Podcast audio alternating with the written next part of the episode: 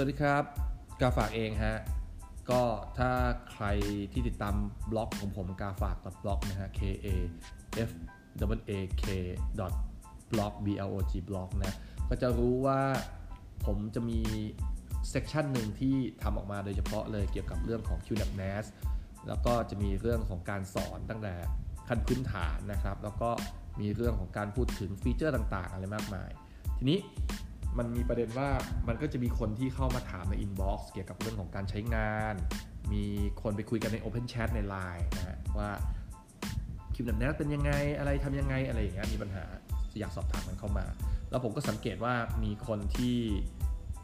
เขาหันมาใช้ QNAP NAS กันมากขึ้น เพราะเดี๋ยวนี้ข้อมูลมันถูกเก็บเอาไว้กันเยอะมากไงก็ทำให้จำเป็นต้องมีอุปกรณ์สำหรับเก็บข้อมูลใหญ่ๆนะครับ พอมีเยอะขนาดนี้เราก็เลยรู้สึกว่า เรามาทำพอดแคสต์ดูไหม แล้วก็ลองหยิบประเด็นที่มีคนสนใจหรือสอบถามเข้ามาเนี่ยสักเรื่องนึงหรืออะไรเงี้ยเข้ามาคุยกันนะเพราะว่าเวลาพิมพ์ตอบไปใน inbox เนี่ยคนอื่นก็มองไม่เห็นหรือพิมพ์ตอบไปใน Open Chat มันก็เห็นเฉพาะคนที่เข้ามาคุยใน Open Chat ของผม แล้วก็หลาย ๆ คนอาจจะสะดวกที่ฟังเมาส์เมาส์ไปเรื่อยๆ เกี่ยวกับเรื่องของ QNAP NAS เหมือนกัน คือมันอาจจะได้ไม่หมดไม่ตอบโจทย์ทั้งหมด เพราะว่าจริง ๆ แล้วเนี่ยถ้ามันไม่มีภาพอยู่เนี่ยมันก็ลำบากมันก็ถึงวิธีมาที่ทาง QNAP เองเนี่ยเขาก็ทำเป็นพวก YouTube แต่ว่าผมไม่มีเวลาทำขนาดนั้นแล้วตัดต่อวิดีโอก็ขี้เกียจแล้ว ก็เลยพอดแคสต์ดีกว่าง่ายนะมีแพดเครื่องเดียวก็อัดอัดเสียงไปจบ แล้วก็อันไหนตอบ อันไหนที่มันเป็นประเด็นที่สามารถมาพูดคุยกันฟังแต่เสียงเรารู้เรื่องเนี่ยเราก็จะคุยกันนะครับ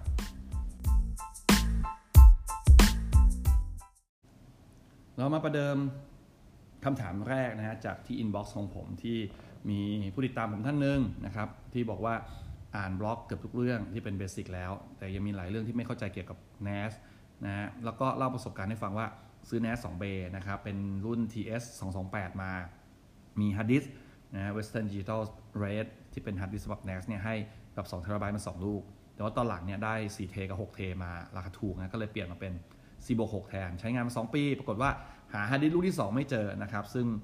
มองจากเรื่องที่เขาพูดต่อไปเนี่ยก็เข้าใจว่า NAS มีปัญหา เขาก็เลยเปลี่ยนรุ่นมาเป็น TS 328นะครับนี้พอเปลี่ยนมา 328 เขาก็เลยสนใจว่าเราจะตั้งค่า storage ยังไงถึงจะเหมาะสมที่สุด เพราะตอนนี้ที่เขาใช้อยู่เนี่ยมันเป็น 246 เทราไบต์แต่ว่าเขามองว่าทำแบบนี้มันก็ทำให้ใช้เวท5ไม่ได้ใช่หรือเปล่านะครับเขาก็ไม่กล้าลองเพราะว่ากลัวข้อมูลหาย ตอนนี้เขาบอกว่า 2 เทเนี่ยเขาเซตเป็นติ๊กวอลลุ่มบอกใส่ OS อยู่ แล้วก็4เท6เทเป็น static volume ไม่รู้ว่าปลอดภัยไหมตั้งค่าแบบนี้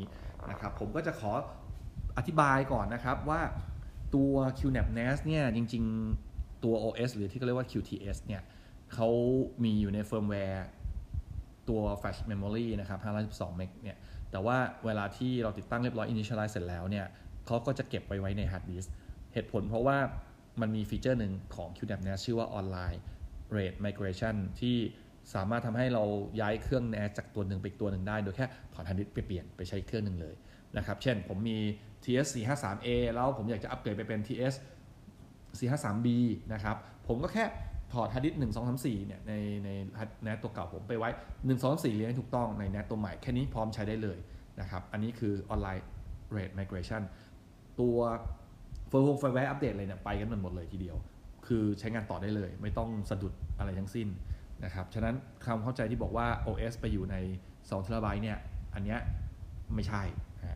อันที่ 2 เป็นเรื่องของ volume นะ volume เนี่ย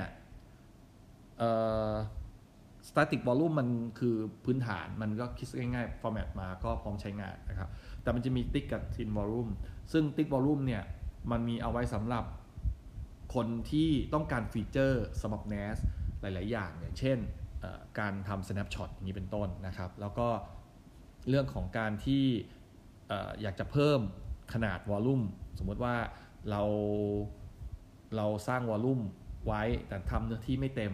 เราก็สามารถที่จะเพิ่มขนาด volume ขึ้นไปได้ แต่ถ้าเกิดเป็น static เนี่ยการเพิ่มขนาด volume มีทางเดียวคือใส่ฮาร์ดดิสยัดเข้าไปนะครับ ส่วน thin volume เนี่ยก็จะคล้ายๆกับ thick แต่ว่า thin เนี่ยจะสามารถสร้างขนาด volume ได้เกินขนาดฮาร์ดดิสคือเหมาะกับพวก enterprise มากกว่า พวกบริษัทใหญ่ ๆ ที่บอกว่าต้องการใช้เนื้อที่มันเต็มที่สุด ๆ ไปเลยนะครับ ถึงแม้ว่าฮาร์ดดิสยังไม่ได้เต็มขนาดนั้น คือบางทีมันเหมือนกับ สมมติเรามีแผนกอยู่ในบริษัทเนี่ยสี่แผนก แล้วเรามีฮาร์ดดิสก์สี่เทราไบต์จริง ๆ ตามหลักเนี่ยก็ควรจะแบ่งเนื้อที่ให้กับแต่ละแผนกได้คนละ1เทราไบต์แผนกละ1เทราไบต์ใช่ปะแต่ถ้าเกิดมันใช้ thin volume เนี่ยเราสามารถที่บอกว่าแต่ละแผนกให้พื้นที่ไป 4เทราไบต์เลยนะครับ แล้วแต่ละแผนกก็ใส่ไปก่อน คือตอนนี้ก็บอกให้ใส่ไปก่อน 4 ฉะนั้นหมายความว่าแผนก A B C D เนี่ย A B C D E เนี่ยก็จะมีคนละ4เทราไบต์สมมติแผนก C B C D เนี่ยแผนก B C D เนี่ยเขาไม่เขาไม่เคยใส่ข้อมูลอะไรเข้าไปในนั้นเลย แต่แผนก A ยัดไป4เทราไบต์ทำได้ไหมก็ทำได้ฮาร์ดดิสก์ก็เต็มถูกปะทีนี้ถ้าเกิดว่าแผนก B C กับ D อยากจะใส่ไปแผนกละ1เทราไบต์ฮาร์ดดิสก์มันก็ไม่พอละ IT ค่อยมา upgrade NAS ให้มีฮาร์ดดิสมีความจุมากขึ้น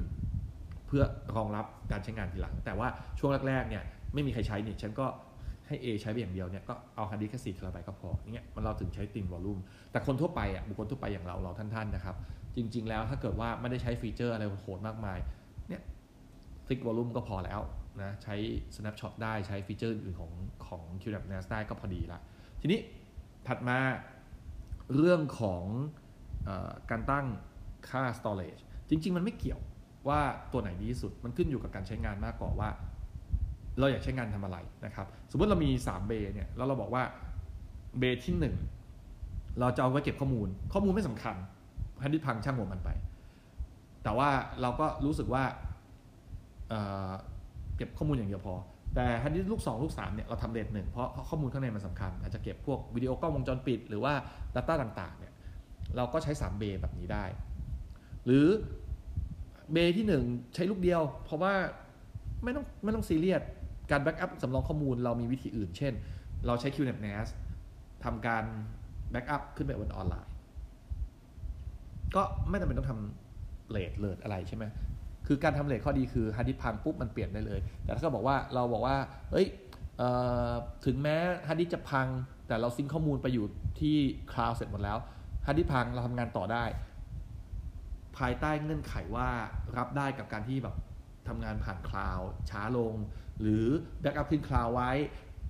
เราต้องรอเสียเวลาหาฮาร์ดดิสลูกใหม่มาเปลี่ยน เอา Data จาก cloud ลงมาเก็บ แล้วช่วงนี้ใช้งานไม่ได้เรารับได้ ก็โอเคทำแบบนั้นก็ได้นะครับ ที่มันอย่างที่ผมบอกมันขึ้นอยู่กับการใช้งาน แต่ถ้าเกิดบอกว่าเฮ้ยไม่ฉันจะทำ RAID 5เพราะว่าทุกอย่างเนี่ยนะสำคัญหมด ฉันต้องทำ RAID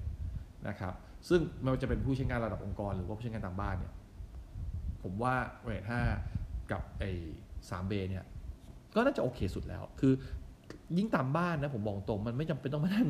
ทำเป็นฮาร์ดดิสก์ลูกเดียวไปทำแบบนี้ 2 ลูกมาทำแบบนี้หรอกมันวุ่นวายก็นี่แหละ 3 ลูกทำ RAID ไปก็จบเรื่อง ยกเว้นว่า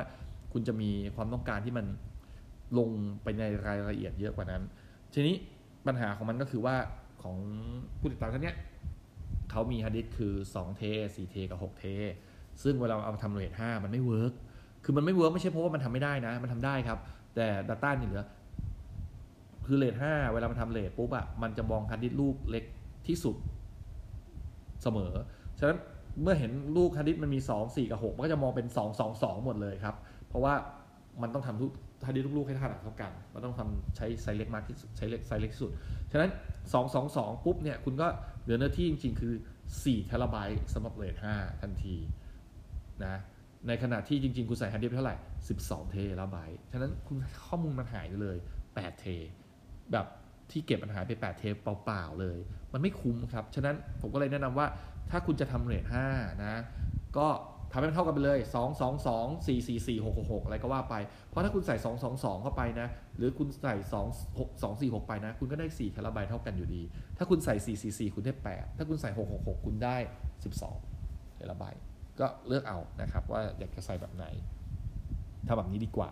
เป็นเรท5นะครับ ก็น่าจะประมาณนี้สำหรับคนที่ถามมาเรื่องนี้ เพราะว่าเขาบอกว่าพอแค่นี้ก่อนนะฮะ ก็ ถือว่าเป็นการประเดิมวีคแรกด้วยคำถามคำถามเดียว แต่ว่าอธิบายคร่าวๆหลายๆอย่างไปละกันเนาะส่วนถ้าใครมีคำถามอยากจะถามเพิ่มเติมนะครับ ก็สามารถสอบถามได้ใน inbox page กาฝากบล็อกนะ K A F W A K B L O G นะครับบน Facebook หรือว่าคุณจะไปที่ Open Chat ก็ได้นะฮะถามมาใน inbox นั่นแหละ เดี๋ยวผมชี้เอ่อเดี๋ยวผมชี้ไปให้เองนะครับลิงก์ ไป Open Chat อยู่ตรงไหน หรือไม่ก็อ่านใน description ของตัวพอดแคสต์ตัวนี้ก็ได้นะครับ แล้วคำถามที่น่าสนใจอะผมจะหยิบมา แล้วก็เอามาพูดคุยกันใน QNAP Weekly นะครับ วันนี้เอาแค่นี้ก่อน สวัสดีครับ